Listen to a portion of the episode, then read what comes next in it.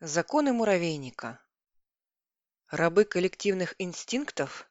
Одинаковые шестиногие роботы, лишенные индивидуальности? А вот и нет. За последние годы муравьи успели удивить ученых. Оказалось, эти насекомые обладают интеллектом, оперируют абстрактными понятиями и даже выбирают профессию. Вы когда-нибудь пробовали понаблюдать за муравьем? Вот он бежит по поверхности муравейника среди мельтешащих собратьев. Ой, это, кажется, уже не он, это другой муравей, чей путь на мгновение пересекся с путем нашего, а тот вон, правее. Или нет? Пока мы переводим взгляд с одного муравья на другого, оба навсегда теряются в массе точно таких же созданий. Муравьи всегда казались человеку одинаковыми, как фабричные изделия. А единообразие внешнего вида и поведения наводит на мысль, что муравьи лишены всего того, что делает нас индивидами. Личного опыта, интеллекта, переживаний, симпатий и антипатий, способности принимать решения. Насекомых вообще долгое время считали существами напрочь неспособными к обучению и даже к учету обстоятельств, не прописанных в их врожденных программах поведения, инстинктах. Но в отношении муравьев и других насекомых, ведущих сходный образ жизни, это казалось особенно правдоподобным, потому что муравей старается словно бы и не для себя, а исключительно в интересах семьи. Закон единства. Накорми ближнего. Сегодня науке известно около 13 тысяч видов муравьев. Они живут в лесах и пустынях, в горах и степях, на земле и под землей, в кронах деревьев и внутри их стволов, в стенах домов и в щелях между блоками бордюрного камня. Некоторые виды вовсе не имеют постоянного жилища и проводят всю жизнь в походах. Муравьи разных видов очень сильно отличаются друг от друга по размеру, форме, окраске, характерным позам и движениям, еще сильнее по тому, чем они питаются. Но в одном они сходны. Все без исключения муравьи – общественные насекомые, живущие семьями, которые насчитывают от нескольких десятков до нескольких миллионов особей. Подавляющее большинство членов такой семьи составляют рабочие муравьи. Вся жизнь рабочего муравья подчинена семье и ее интересам.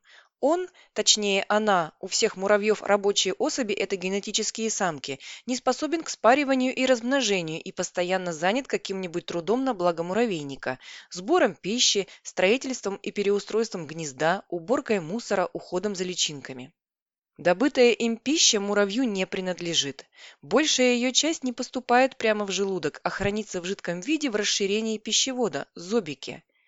Этой едой наш герой всегда готов поделиться с любым собратом, попросившим накормить его. Таким путем пища может передаваться многократно. Как показали эксперименты с изотопными метками, еда, принесенная в муравейник одним муравьем, за 20 часов расходится по зобикам примерно сотни особей. Тем же способом муравьи кормят личинок и матку, самку производителя. Даже обитающие в муравейниках разного рода нахлебники, жуки-ламехузы, мелкие паразитические виды муравьев и прочие, регулярно получают свои порции еды, подобающим образом попросив ее у рабочих муравьев.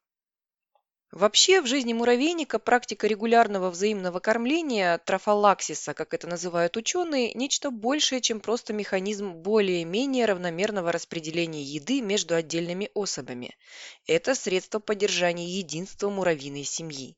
Именно этим путем муравьем поступают гормональные сигналы, определяющие их поведение.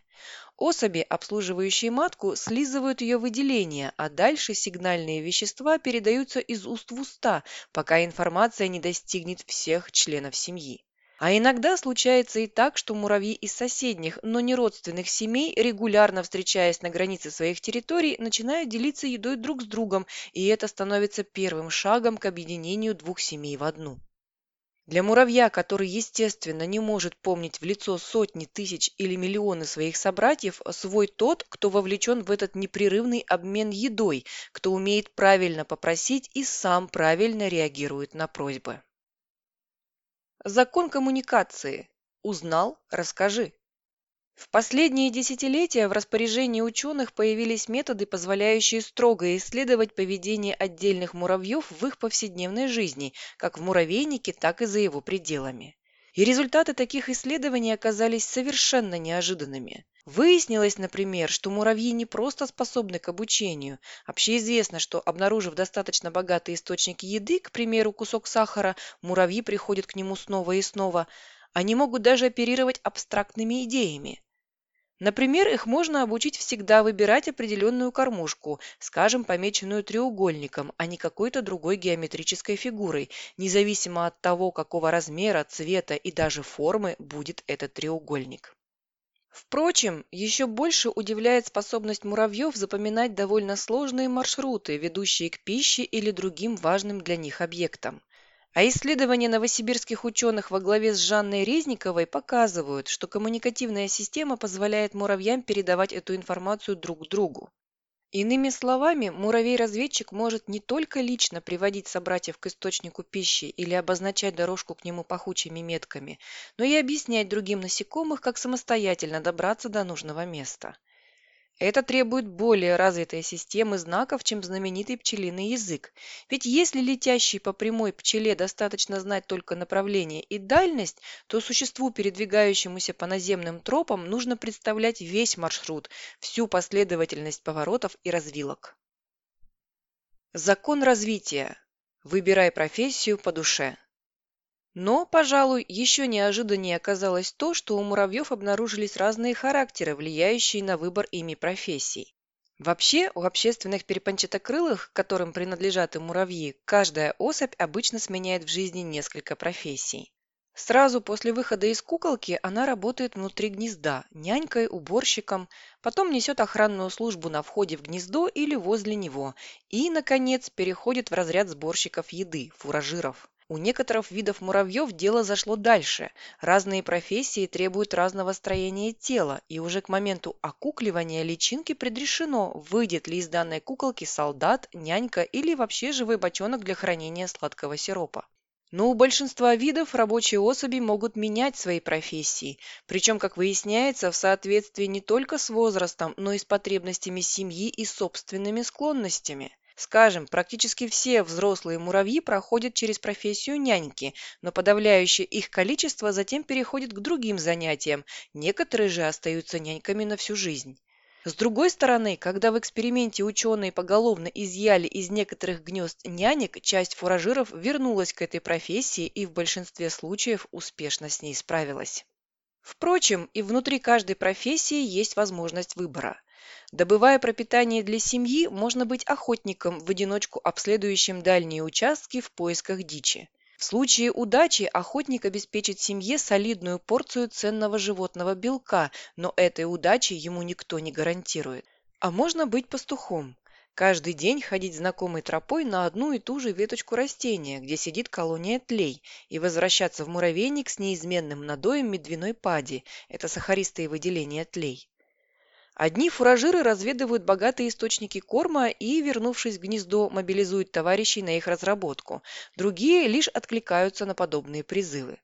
Специальные исследования показали, в обычных условиях, когда в семье нет острого дефицита рабочих той или иной специальности, не профессия формирует индивидуальный характер муравья, инициативу, любопытство, способность увлекать других и так далее, а этот характер определяет выбор профессии.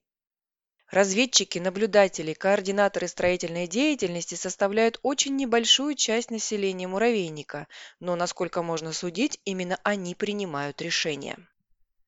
Закон власти. Бери в свои руки. Это, кстати, еще один неожиданный результат исследований. Вопреки привычным представлениям, матки вовсе не самодержавные правительницы муравейников. Да, они создают новые муравейники и являются матерями для всех их обитателей. Да, они живут гораздо дольше рабочих особей. Например, матки рыжего лесного муравья живут около 20 лет, в то время как рабочие муравьи максимум 3-4 года, а жизнь большинства особей длится всего около года. Да, матки всегда окружены многочисленной свитой, их кормят досыта. Даже если семья переживает трудные времена, при любой угрозе их спасают в первую очередь. Но, как выяснилось, судьбу самих маток, особенно в больших муравейниках, где их, как правило, несколько, решают рабочие муравьи, те, что обладают высоким статусом. Они могут отдать часть молодых маток на обмен в соседнюю семью или даже убить лишних принцесс. Впрочем, если о поведении отдельных муравьев мы сегодня знаем значительно больше, чем лет 30-40 назад, то о том, как именно принимаются решения, определяющие жизнь муравейника в целом, нам и сейчас мало что известно. Мы видим, например, что муравейники постоянно достраиваются и перестраиваются. В этой работе участвует множество муравьев, которые не могут непосредственно общаться друг с другом и, соответственно, координировать свои действия. А в то, что у них есть подробные планы всего объекта, как-то не верится. Но как же тогда они избегают перекосов, обрушений и прочих накладок? Это не единственная загадка, ответ на которую мы еще не получили. Вероятно, у нас до сих пор нет даже понятий для адекватного описания поведения муравьев.